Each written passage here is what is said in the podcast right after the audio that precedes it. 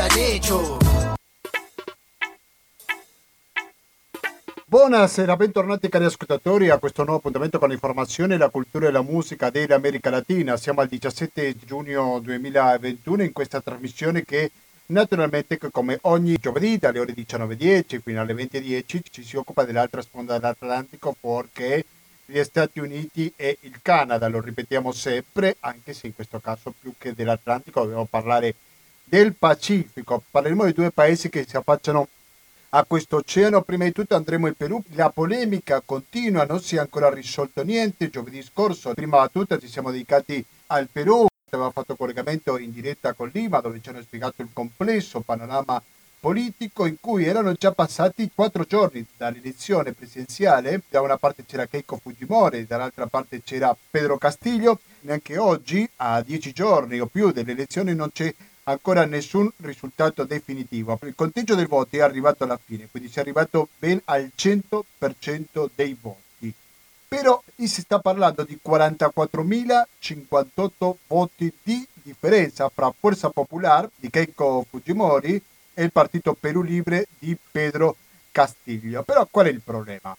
Che ci sono molte schede elettorali che sono contestate da parte del partito di Keiko Fujimori. Quindi quello lei ha fatto una presentazione alla giustizia elettorale peruviana e ha detto che persino pensavano lavorare nel fine settimana pur di essere più celere e di arrivare quanto prima all'esito finale dell'elezione, poter dichiarare il nuovo presidente del Perù che si insiederà fino al 2026. Quindi queste sono le novità, però naturalmente che stiamo parlando di un panorama politico molto complesso in cui ci sono, si sono sentite diverse minacce, ci sono diversi politici che hanno parlato di certe minacce che minacciavo di, di interesse internazionale, naturalmente che di questo si è espresso l'ex presidente boliviano Evo Morales, quindi ci sono diversi attori in gioco che proveremo a capire meglio e scoprire in questa edizione di Latinoamericano. E poi rimarremo sul Pacifico perché andremo più al sud. Andremo più precisamente in Cile perché Cile ha visto ancora oggi un militare della dittatura di Pinochet che è sfuggito per la seconda volta dalla giustizia cilena. E perché dico la seconda volta? Perché adesso è finito in Argentina, ma la prima volta era sfuggito niente meno che in Europa, prima in Germania e poi, cari ascoltatori, in Italia. Quindi anche qui in Italia dobbiamo conoscere questa notizia, questo militare, perché l'Italia sicuramente c'entra nella storia di questo criminale accusato della sparizione di 23 operai. Anche questo erano le vittime della dittatura pinochetista. Quindi mi raccomando, continuate all'ascolto della cooperativa. Adesso sentiamo un altro brano. Oggi musicalmente ci accompagna un CD che si chiama Hip Hop Revolution Chile. Però non posso farvi sentire la musica senza prima ricordare, come avete prima sentito nella sigla, eh?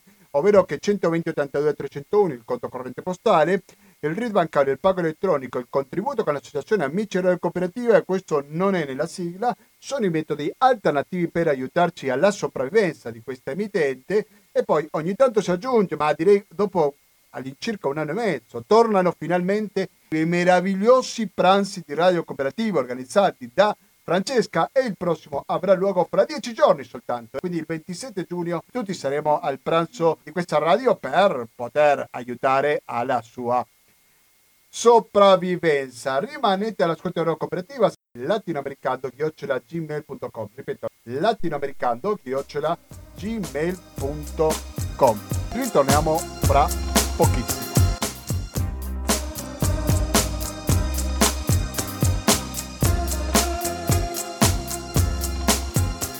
El enigma es más que tu huella digital, la semilla brota con justicia, repartimos el agua en desierto de sal.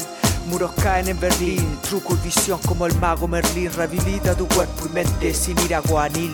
Ni anacinita sin en sobre tableta pueden aliviar el dolor del planeta. Si en derrota la peleamos aún. Mío salmón río arriba, cardinal punto en el mapa mundi. Foco incendiario, pirómano emisario de rapa. Nui hasta el cerro huele loco quién. Ella la quien en verea o pared Rompe el cemento, humano nuevo, sensible Libres que abrirán la alamea, asadón y rastrillo Pulso artesano, compartimos sopa Prestamos ropa, la quilla alla proa. Come dicevo prima, il primo degli argomenti che ci occupa in questa edizione di Latinoamericano è il, il Perù perché continua una situazione molto complessa, una situazione di tensione fra due bandi che sono molto pari fra di loro perché è scarsissima la differenza che c'è fra i due candidati almeno per il conteggio ufficiale in queste schede elettorali però ci sono delle minacce alla democrazia? C'è qualcuno che pensa qualcosa di strano come poteva capitare tanti anni fa in America Latina? Fabio Bozzato, buonasera e bentornato a Radio Cooperativa. Pronto, mi senti? Sì. Grazie mille per la tua disponibilità. Fabio Bossato è giornalista freelance, scrive per il Web, Vanity Fair e il venerdì, è un esperto proprio dell'America Latina, per questo lo chiamiamo in causa. Però Fabio, che descrizione possiamo fare attualmente del panorama politico in Perù? Eh, guarda, eh, proprio pochi minuti fa stavo ascoltando la conferenza stampa di Keiko Fujimori, che è una delle protagoniste di questa um, vicenda politica del Perù e, um, e, e, tutto il suo equip, insomma, eh, loro continuano a parlare di frode e vogliono um, presentare tutte le loro carte anche all'Organizzazione degli Stati Americani, insomma, alla OEA e insomma, ieri invece c'è stata una grande manifestazione a favore di Castillo per, perché venga riconosciuta la sua vittoria elettorale. Insomma, la, il clima è piuttosto teso in, in quel paese dove eh, da uh, una settimana fa, quindi ormai sette giorni fa, si sono chiuse le urne e il, lo, l'organismo elettorale nazionale ha dato la vittoria a Pedro Castillo eh, con un margine di meno di 45.000 voti e, ehm, però non l'ha ancora dichiarato ufficialmente perché eh, appunto l'avversaria Keiko Fujimori ha presentato tutta una serie di, ehm, eh, di richieste di riconteggi ehm, contestando eh, quasi 200.000 voti, così diceva fino a qualche minuto fa. Cosa che l'organismo elettorale nazionale sta via via scartando perché mh, ha mh, l'80% è arrivato fuori tempo massimo, le altre le stanno scartando, insomma ehm, è, è, davvero tesa la situazione. Le probabilità secondo te che alla fine ci sia qualche riconteggio o ancora come è uscita qualche ipotesi di chiamare ancora una nuova elezione sono praticamente molto remote, giusto? Io credo di sì. Guarda, nel 2016 ehm, il Pedro Pavlo Kuczynski eh, fu eletto presidente sempre contro Keiko Fujimori eh, con uno scarto di 45.000 voti. Ehm, anche allora Fujimori ha eh, contestato la eh, validità del risultato elettorale e eh, comunque si, eh, eh, si, è impegnata per cinque anni a boicottare il presidente eletto eh, a, e che tra l'altro è finito poi nel 2018 ehm, sotto impeachment dal Parlamento dove lui non aveva la maggioranza ehm, e, e il, quello successivo, cioè il vicepresidente Viscarra, eh, ha mh, governato per un paio d'anni scarsi ed è stato eh, nuovamente buttato giù con un altro impeachment.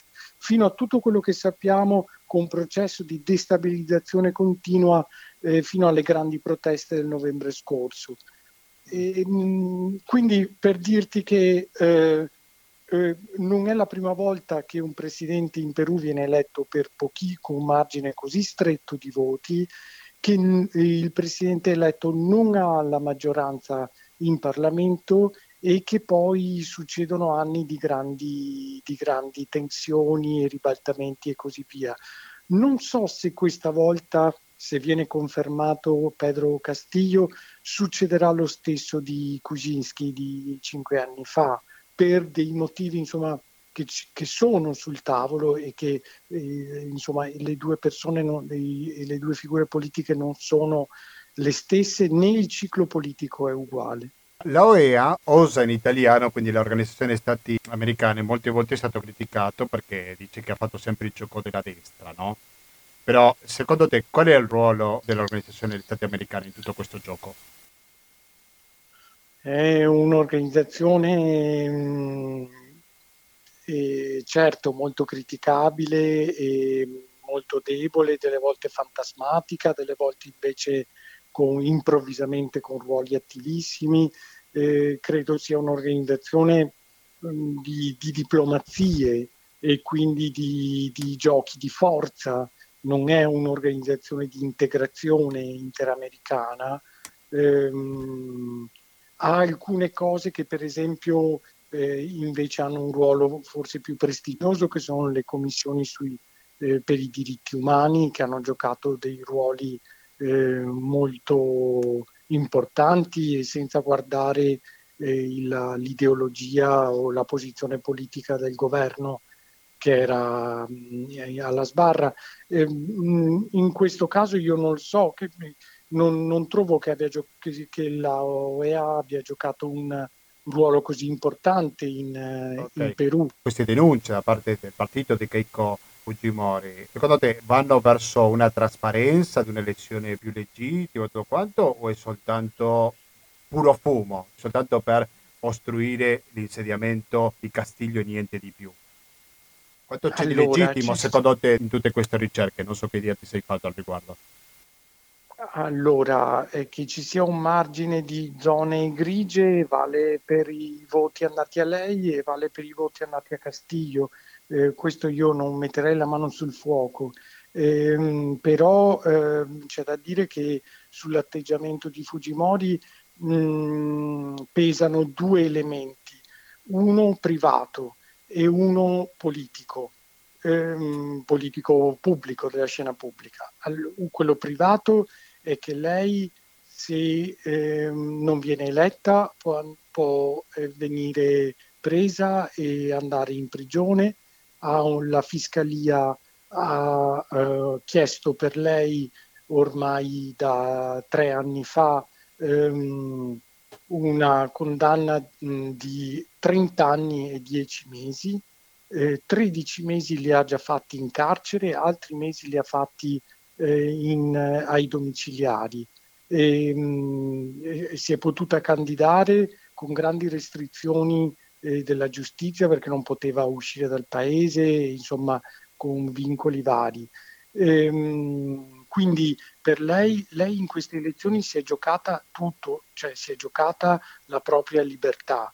E, e questi, il processo che ha, eh, su cui appunto le, la, la Procura ha chiesto così tanti anni riguarda una sfilza di reati che vanno dall'organizzazione di stampo criminale al lavaggio di denaro sporco ehm, a eh, tutti i fondi neri per le ultime due elezioni, quindi il 2011-2016, dove lei è andata al ballottaggio in entrambe.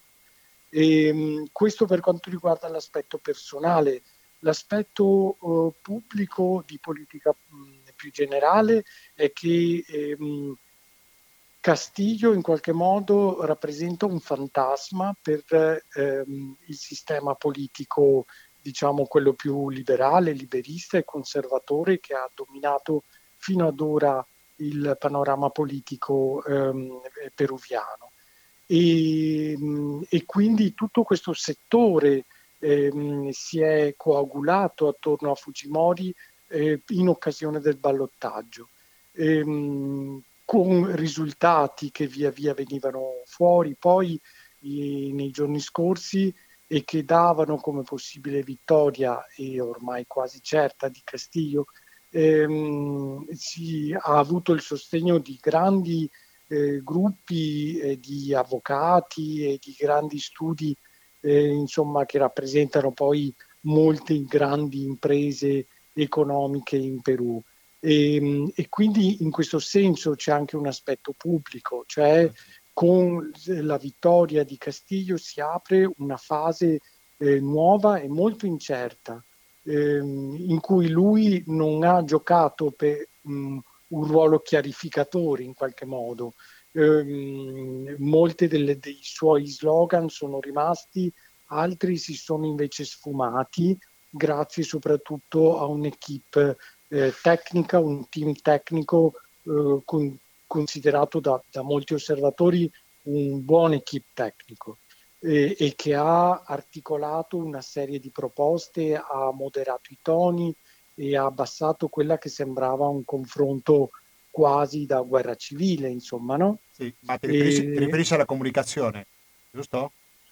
Mi riferisco proprio alle due proposte politiche che erano antitetiche e che per la prima volta, credo dopo molti decenni, c'erano due opzioni completamente radicali che spaventavano o che hanno coagulato, hanno polarizzato in modo molto radicale l'opinione pubblica.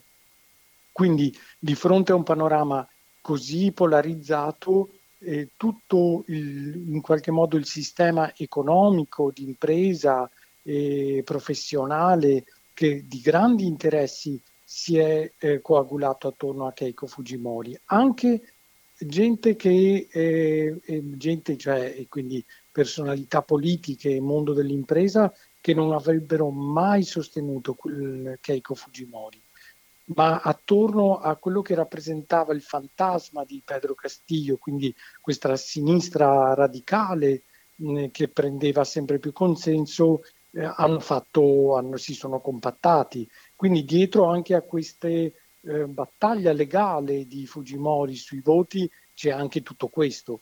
Eh sì, sicuramente. Fabio Bozzato, tu hai parlato anche di economia e economia probabilmente ha giocato un ruolo centrale in tutta questa vicenda per il caso del Covid, sto parlando, perché il Perù stava sì. crescendo economicamente negli ultimi tempi, però la pandemia l'ha colpito tantissimo. Se parliamo della cosa più importante, naturalmente, che sono le persone, stiamo parlando di 189.522 secondo i dati che ho davanti i decessi. Quindi qual è il ruolo della pandemia nella politica peruviana e anche nell'economia? No? Certo, io credo che uno degli effetti di questa tragedia che ha colpito in modo veramente tragico il Perù eh, sia stato anche quello di svelare quanto effimero fosse quello che, che veniva chiamato milagro peruano, eh, cioè il miracolo economico peruviano, che è vero che ehm, che ha fatto um, registrare numeri importanti dal punto di vista macroeconomico. È vero che eh, milioni di persone sono uscite dalla povertà, ma, in, ma quello che la, mh, la pandemia ha, ha, rivelato è che sono usciti in modo molto vulnerabile, molto effimero e che mentre i guadagni eh, di grandi imprese sono, non sono stati effimeri e questo ha, ha creato, credo, grande, un grande stato di shock nel, nel paese. E le manifestazioni di, del novembre scorso credo siano state il, il, un segno, un segnale di una grande stanchezza. Immagina che queste grandi manifestazioni sono avvenute in piena ondata di pandemia e quindi anche con grande rischio per tutti. E, mh, e, e quindi la, l'aspetto economico è quello centrale ed è stato centrale anche in questo, scontro, in questo scontro elettorale da una parte e dall'altra c'è la grande questione eh, democratica del Perù, eh, per cui quello che, la, che, si è visto in questi cinque anni con istituzioni deboli, eh, debolissimi, fragili, un Parlamento ehm, eh, molto colpito dalla corruzione, che ricatta i presidenti eletti che a loro volta sono indagati e vanno giù come birilli almeno gli ultimi 5-6 con una sfilza di reati legati alla sono corruzione. stati tutti condannati, persino c'è il caso di suicidio pure. Eh, certo, Alan Garcia che si è suicidato. Esatto. E, e questo, insomma, questa debolezza istituzionale, il discredito della classe politica fa, eh, fa il palo con con eh, la, la, il modello economico che per molta gente resta veramente una cosa illusoria. Da questo punto di vista Pedro Castillo può giocarsi delle carte, nel senso che lui si trova in Parlamento che è minoranza. Il suo partito su 130 deputati ha 37 seggi ehm, e il suo alleato, il partito di sinistra di Veronica Mendoza, ne ha 5, quindi fanno 42 quindi dovrà, avrà un Parlamento piuttosto ostile, se non apertamente ostile. ha una carta da giocarsi che potrebbe essere da una parte un governo mh, aperto a, a, esponenti non strettamente di sinistra e aperto a delle personalità che siano riconosciute dalla società civile. E la seconda cosa è quella su cui lui ha scommesso tutto, che è la nuova Assemblea Costituente. E insomma, se si gioca bene il fatto di poter aprire una fase costituente eh, potrebbe essere anche una carta per mettere davvero la parola fine al Fujimorismo e a, rico- a, in- a cominciare un, un, come una nuova tappa per il Perù di riconciliazione e di, in cui tutti i peruviani possano finalmente riconoscersi. Fine fujimorismo che vuole il potere, se nel Parlamento è molto presente, lo possiamo dire che comunque sarà presente anche se dall'opposizione, non è la stessa cosa, mi rendo conto, però nella politica sarà sempre presente il fujimorismo, o no? Sì, certo. Il, il partito di Keiko Fujimori ha 24 deputati. Ah, ehm, non è tantissimo. Però non è tantissimo, però eh, il resto di deputati eh, che non siano quelli di sinistra, insomma, mm, eh, apertamente di sinistra, tutta questa, c'è tutta una pancia, diciamo, di centrodestra che ha appoggiato Fujimori per il ballottaggio, ma è su questa pancia che Castiglio dovrà in qualche modo stabilire delle alleanze o comunque un buon vivere per far passare alcune cose. La prima cosa è eh, la, un piano eh, di vaccinazione e quindi un, un piano sanitario immediato e su questo potrebbe trovare anche delle alleanze dentro. La seconda cosa è stabilire una roadmap per arrivare a un'assemblea costituente. Ecco, su questi due assi potrebbe giocarsi se ha un gabinetto eh, riconosciuto anche autorevole, insomma, in qualche modo eh, come quello uscente, perché nel frattempo in Perù c'è un governo di transizione nato dopo le proteste di novembre ed è un governo molto autorevole, non ha i numeri in Parlamento, ma è autorevole per, come integrità, diciamo, come riconoscimento pubblico. Sì, anche se un governo presidenzialista comunque sempre avrà bisogno del Parlamento per importanti riforme. Assolutamente, assolutamente. Allora, prima e... Sì, prego, prego, dico. Cioè ha bisogno dei, degli altri poteri dello Stato, per cui ha bisogno di un potere eh, del, legislativo e ha bisogno di un potere giudiziario. E il potere giudiziario in questi anni è stato sferzato dalla corruzione. Quindi... Non c'è settore che si salvi sicuramente di questo terribile male. Fabio Bozzato, prima di salutarci, per conoscere un pochino meglio questo molto probabile futuro presidente del Perù. Giovedì scorso dicevamo che ha delle certe contraddizioni, dal punto di vista economico si è mostrato sempre molto di sinistra, ha parlato un piano di nazionalizzazione, però poi dal punto di vista sociale un po' meno, no? Anche questo sicuramente sarà messo in gioco durante il suo governo, giusto? Sì. Mi riferisco al caso della comunità LGBT, mi riferisco al caso dell'aborto, mi riferisco a altre misure che non parlano esattamente di un candidato di estrema sinistra. Prego. Mm, sì, certo, lui ha come un riferimento politico, di, un, un, si, si, rifà al marxismo come, come insomma, punto di riferimento, però in tutto questo ha detto molte cose eh, molto vaghe e, mh, e per cui dalla nazionalizzazione al non riconoscimento degli altri poteri dello Stato, poi via via è andato mettendo a fuoco e, e mh, sfumando tutte le cose, per cui adesso non parla più di nazionalizzazioni di espropri, eh, parla di rinegoziare con le imprese le royalties, ehm, punta delle riforme, certo eh, agraria, educativa, molto ehm, sanitaria e così via quindi ha sfumato anche tutta una serie di elementi ehm, che restano comunque elementi importanti, nuovi nel panorama politico peruviano. Dal punto di vista dei, ehm, di tutta la sua agenda sui diritti civili, è un'agenda ultraconservatrice, ehm, molto simile a quella di Keiko Fujimori, e, ehm, come hai detto tu, è, ha una visione limitata se non reazionaria della, della società civile e dei diritti civili. Eh, l'ultimo caso gli è sfuggito un paio di giorni prima del, del ballottaggio quando si riferiva alle, alle, um, a, alle um, delitti sessuali, insomma alle violazioni contro le donne, dicendo che nei, nei, nelle regioni andine le donne vanno a letto presto, non, non, in qualche modo non se la vanno a cercare. Credo gli sia costato qualche decina di migliaia di voti. Eh, ci credo. Eh, però è pure vero che il movimento femminista e LGBT peruviano è comunque forte, forse è un movimento più urbano che, che rurale, però è un movimento forte e lui dovrà fare i conti anche con questo.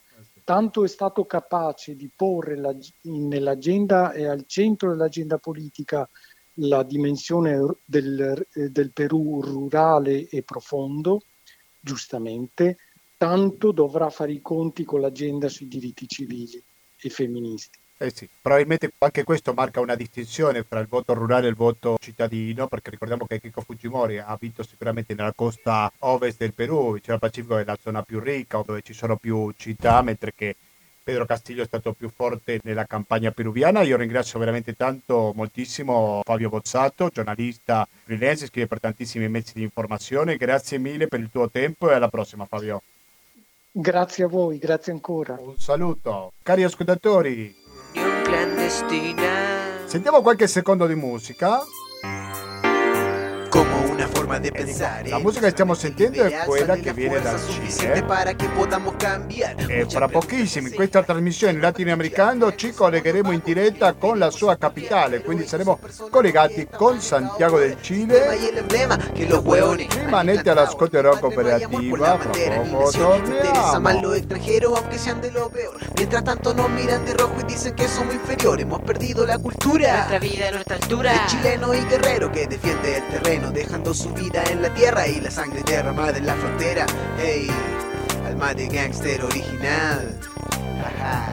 Nuestras almas forman el poder del pueblo unido que va a vencer. Nuestras almas forman el poder del pueblo unido que va a vencer. Nuestras almas forman el poder del pueblo unido que va a vencer. Nuestras almas forman el poder del pueblo unido que va a vencer. Siete sempre alla scuola cooperativa quando sono le 19 e 52 minuti qua in Italia, perché in Cile è un'altra ora. Eh. Con il Cile siamo collegati in questo momento e dall'altra parte della linea si trova Elena Basso. Elena Basso, buonasera, ben ritrovata a Radio Cooperativa. Buonasera grazie per l'invito. Grazie a te per accettarlo. Elena Basso è giornalista freelance del Centro di Giornalismo Permanente. Domenica scorsa è uscito sul manifesto un articolo che direi è molto ma molto interessante perché c'è un tema che credo che non va mai dimenticato e per fortuna il manifesto e non solo si occupano ogni tanto che è quella della dittatura militare sia in Argentina, in Cile e in altri paesi. Il titolo è Fallita la seconda fuga, il gerarca di Pinochet arrestato in Argentina in cui si racconta la storia di Walter Klug Rivera, che è stato condannato per la tortura e sparizione di ben 23 persone, che prima è sfugato in Europa, quindi che l'Italia ha qualcosa da dire al riguardo, poi si è trovato poco fa in terre argentine. Ecco, ma cosa sta succedendo con questo militare, Elena, se ci vuoi raccontare? Allora, Walter Klug Rivera è stato condannato nel 2014 in Cile per eh, la, il sequestro, la tortura e la sparizione di oltre 23 persone. Poco prima di entrare in carcere nel 2015 è riuscito a scappare ed è, e si è diretto in Germania, di cui ha la nazionalità e paese quindi da cui non può essere estradato. I giudici cileni per quel eh, giudizio, per quel processo per cui è stato condannato, all'epoca non hanno fatto una richiesta di estradizione né hanno richiesto un mandato di cattura internazionale per l'Interpol. Però nel frattempo che questa persona viveva e lavorava in Germania, stava con la sua compagna cilena, eh, in Cile si è aperto un uh, altro processo per la sparizione di un giovanissimo comunista poco più che ventenne, Cornejo, di cognome e di nome si chiamava Luis, di cui è accusato um, sempre Walter Krug Rivera per la sua sparizione e sequestro. E que- per questo processo invece i giudici hanno richiesto, dopo una lunga lotta del, dell'avvocata eh, del caso, è stata richiesta una, è stata fatta una richiesta di estradizione e un, è stato sollecitato l'invio di un mandato di cattura internazionale dell'Interpol. Quindi nel 2019, il 4 giugno, eh, Walter Krug Rivera ha accompagnato la compagna cilena a un um, congresso di ingegneri che si trovava a Parma e lì è stato arrestato all'alba del 4 giugno mentre si trovava in un hotel nel centro della città. Eh, è andato subito in carcere e eh, dopo un paio di mesi eh, l'Italia ha accettato la richiesta di estradizione cilena, quindi a inizio 2020 Rivera, accusato della sparizione di oltre 23 persone, è arrivato in Cile e è stato inizialmente posto in prigione preventiva, ma dopo pochi mesi è stato rimesso in libertà in attesa sempre del giudizio di quest'altro processo su Luis Cornejo che si è aperto nei suoi confronti e mentre è stato messo in eh, libertà questa persona è fuggita e, e pochi giorni fa Londres 38, che è un ex centro di tortura eh, che si trova a Santiago, che ora è uno st- spazio per la memoria, ha denunciato che questa persona si era data di nuovo alla fuga e che non si sapeva dove fosse. Oltretutto in Cile in questo momento siamo in quarantena, i, eh, i i contagi da Covid hanno subito un picco, quindi muoversi è difficilissimo, le frontiere sono chiuse, non si può lasciare il paese se non in una situazione di emergenza, quando si esce di casa si deve richiedere un permesso ai carabineros, quindi muoversi è estremamente difficile. Nonostante ciò, in queste condizioni, una persona condannata per la sparizione di 23 persone è riuscita a scappare. Non si sapeva dove fosse, si temeva che potesse già essere in Germania o che fosse in Spagna diretto in Europa o che fosse in Argentina. Eh, pochi giorni dopo la denuncia però è arrivata la notizia che è stato arrestato a Buenos Aires dalla polizia argentina e si trovava a Buenos Aires in attesa di eh, poter fuggire di nuovo in Germania. E eh, ieri invece è stata accettata la richiesta di estradizione dalla, dall'Argentina perché eh, Rivera sia riportato di nuovo in Cile. Si spera questa volta perlomeno in prigione preventiva o agli arresti domiciliari. Elena Basso, ma cosa ci racconta questa vicenda di Rivera in Cile? Tu prima ben facevi notare, lo scrivi anche nei tuoi articoli, in una situazione di pandemia, di quarantena, tutti a casa, che c'è il permesso se si esce, si esce soltanto per due ore, come tu racconti, e poi succede questo. Quindi di quale impunità stiamo parlando in Cile? Chi sono gli attori che permettono un'impunità di questo tipo? Io credo che soprattutto se comparato al caso argentino, l'impunità per i crimini della dittatura cilena siano veramente, sia veramente alle stelle. L'impunità è totale, i giudizi che ci sono stati rispetto ai, soprattutto ai capi, ai gerarchi, sono veramente pochissimi.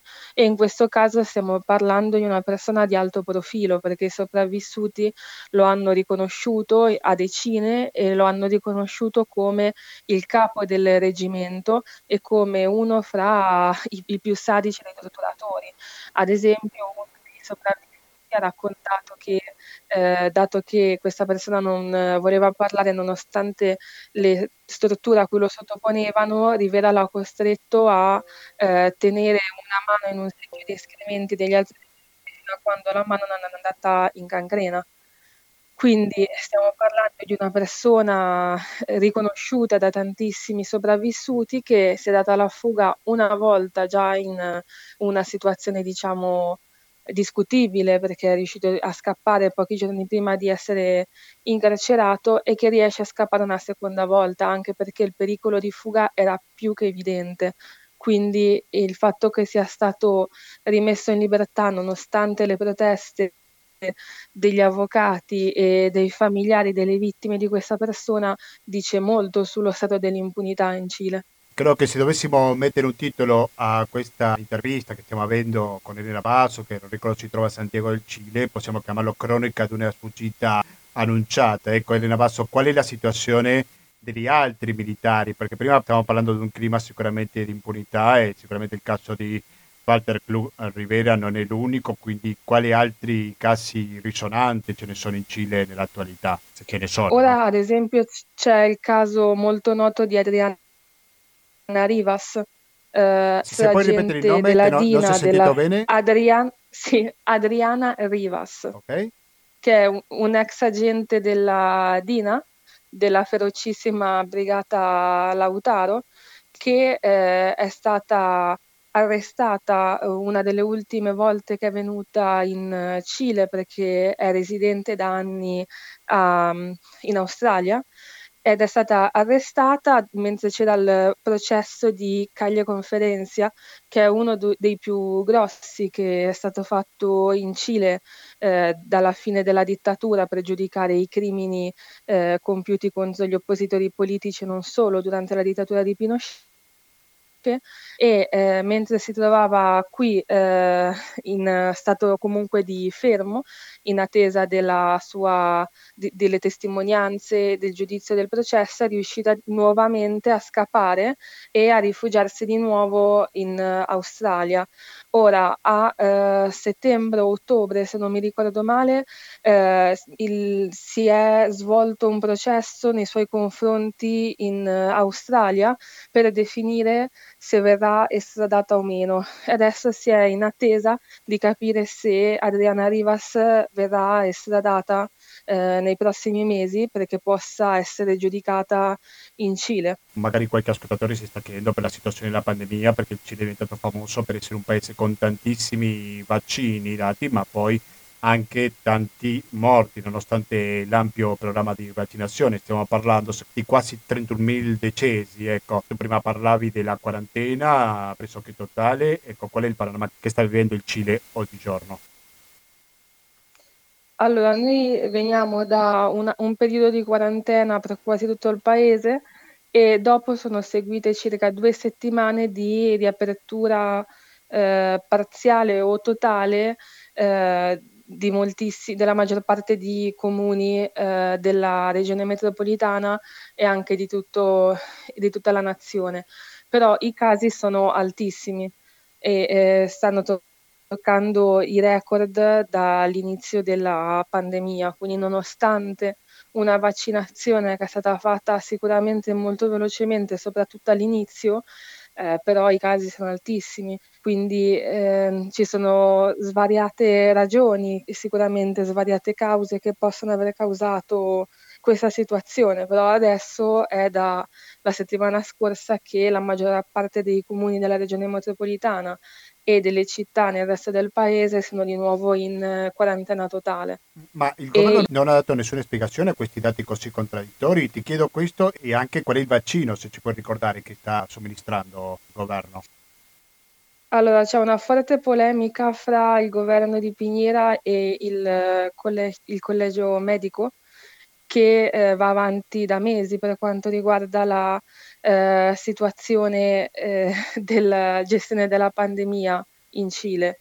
Eh, c'è sicuramente una contraddizione eh, nel caso cileno, e, però mh, mm, ci, ci, sono molte dichiarazioni eh, contrastanti, ci sono molte misure cautelari contro la pandemia che sono state prese, eh, che però non sono risultate efficaci. Quindi sì, c'è polemica, c'è molta contraddizione su quanto sta accadendo in Cile, ma non ci sono ancora risposte certe anche perché è una situazione in divenire e quindi non si può fare granché a parte stare dietro alle polemiche e cercare di capire però magari con un po' di pazienza. Stai parlando dei blocchi totali, no? Perché se non puoi uscire nemmeno da casa, se non con un permesso, mi fa ricordare a quello che stavamo vivendo qui in Italia nel marzo-aprile del 2020, una, cosa, una situazione simile, giusto? Diciamo che i controlli qui sono un, più meno restrittivi rispetto alla quarantena in Italia, cioè in Italia nel marzo del 2020 non potevi mettere piede fuori di casa che ti fermava una pattuglia sostanzialmente. Qui i controlli sono meno severi, è vero che per uscire dal, dalla casa, eh, cioè tu puoi magari uscire a fare una passeggiata stando vicino a casa tua, però sicuramente per andare al supermercato o per fare azioni basi come andare in farmacia, eccetera, eccetera, sì, devi richiedere un permesso, non ci si può spostare a meno che non sia per ragioni legate al lavoro, ma anche ottenere un permesso lavorativo è molto difficile. E sì, le attività sono chiuse. Adesso, fino alla settimana scorsa, i bar e i ristoranti, per esempio, er- avevano riaperto e così le librerie, però eh, ora sono di nuovo chiuse il, il tocche de cheda, quindi il coprifuoco, non è mai stato tolto, è sempre stato alle 10 o alle 11 o alle 9 e quindi sì, la situazione non è eh, semplicissima, soprattutto perché poi le frontiere sono chiuse, quindi anche per il paese tornare eh, a venire in Europa o muoversi è estremamente difficoltoso. Prima di salutarci Elena Basso, io vorrei chiederti per un altro argomento ancora, che è la questione delle elezioni della Costituente, perché ricordiamo che è stato un forte cambiamento per cambiare la Costituzione. Quali sono i prossimi passi a seguire? Sicuramente ci sarà una forte riforma costituzionale, però ancora non è detta l'ultima parola, giusto? Sì, ancora non è detta l'ultima parola, bisogna vedere cosa accadrà nei prossimi mesi in cui dovranno cominciare i lavori della, dell'Assemblea. Sicuramente la risposta alle urne dei cittadini cileni è stata fortissima ed estremamente importante e ha indicato un cambio radicale nella società cilena e questo fa ben sperare rispetto a un possibile cambio eh, a livello costituzionale, però bisogna vedere poi effettivamente cosa succederà una volta che l'Assemblea comincerà i lavori per scrivere il nuovo testo. Che sarà quando? Quando è programmato questo inizio dei lavori?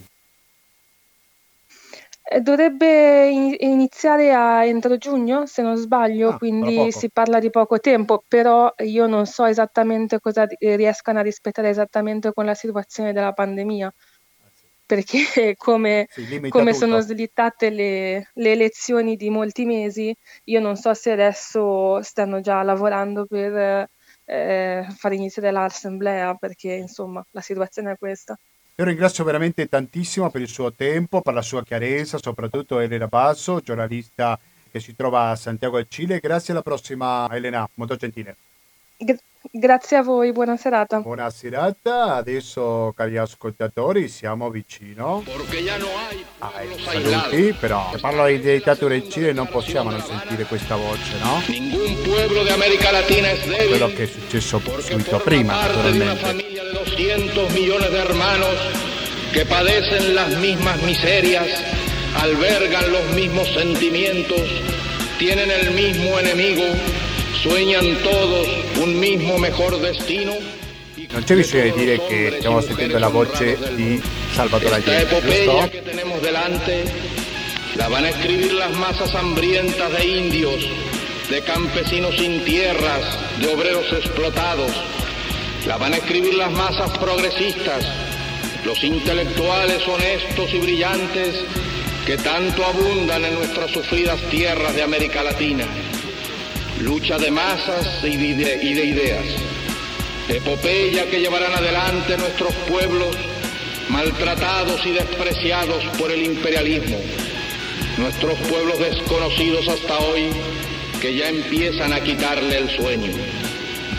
Nos consideraba rebaño impotente y sumiso y ya se empieza a asustar de ese rebaño. Rebaño gigante de 200 millones de latinoamericanos en los que advierte ya a sus sepultureros el capital monopolista yanqui. La hora de su reivindicación, la hora que ella misma se ha elegido, la vienen señalando con precisión también de un extremo a otro del continente. Ahora esta masa anónima, esta América de color, sombría, taciturna, que canta en todo el continente con una misma tristeza y desengaño, ahora esta masa es la que empieza a entrar definitivamente en su propia historia, la empieza a escribir con su sangre, la empieza a sufrir y a morir. porque ahora por los campos y las montañas de América, por las faldas de sus sierras, por sus llanuras y sus selvas, entre la soledad o el tráfico de las ciudades, en las costas de los grandes océanos y ríos, se empieza a estremecer este mundo lleno de corazones, con los puños calientes de deseo de morir por lo suyo, de conquistar sus derechos. Forse è un po' dire che bisogna imparare lo spagnolo soltanto per capire Salvador Allende, no? Però vi posso assicurare che è meraviglioso il suo discorso, è incredibile perché stiamo parlando di una persona che è scomparsa 48 anni fa, quindi fra due anni ci saranno i 50 anni della sua scomparsa e comunque il suo discorso è sempre attuale. Lo stiamo vedendo con la vittoria in parte, non voglio fare troppe similitudini, però in parte di Pedro Castillo. Qualche speranza di cambiamento c'è per l'America Latina, no? Cari ascoltatori, che pensate voi? Volete dirmelo? Fatelo alla mail che è latinoamericando-gmail.com Ripeto, latinoamericando-gmail.com Tentar al futuro con el corazón. Sì, non vi chiedo che mi rispondete adesso in diretta perché ormai siamo alla conclusione della puntata 783 di Latinoamericano.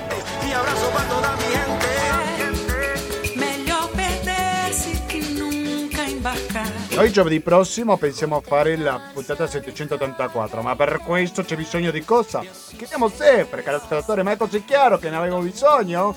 Di cosa? Del vostro contributo al 120 82 301 che è il conto corrente postale, il RID bancario, il pago elettronico, il contributo con l'associazione Amici Radio Cooperativa sono i metodi alternativi per aiutarci alla sopravvivenza.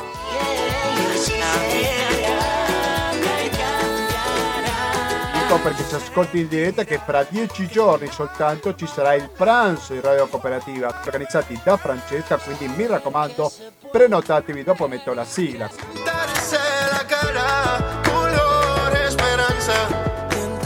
E ho detto in diretta perché vi ricordo che questa trasmissione va in diretta ogni giovedì dalle 19.10 fino alle 20.10, però attenzione perché va anche in replica il lunedì dalle ore 16.25.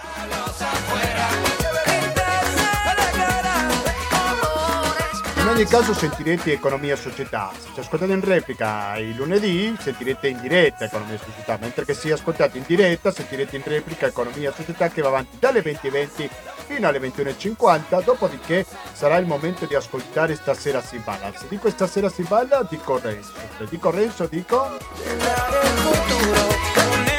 Chiara ansia di buona compagnia, naturalmente sull'FM 92.7 per differenti in genere e www.radiocooperativa.org per ascoltarci in streaming.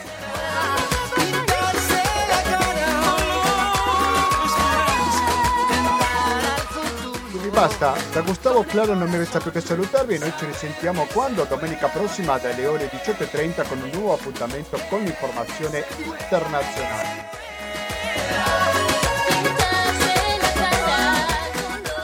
Grazie e alla prossima.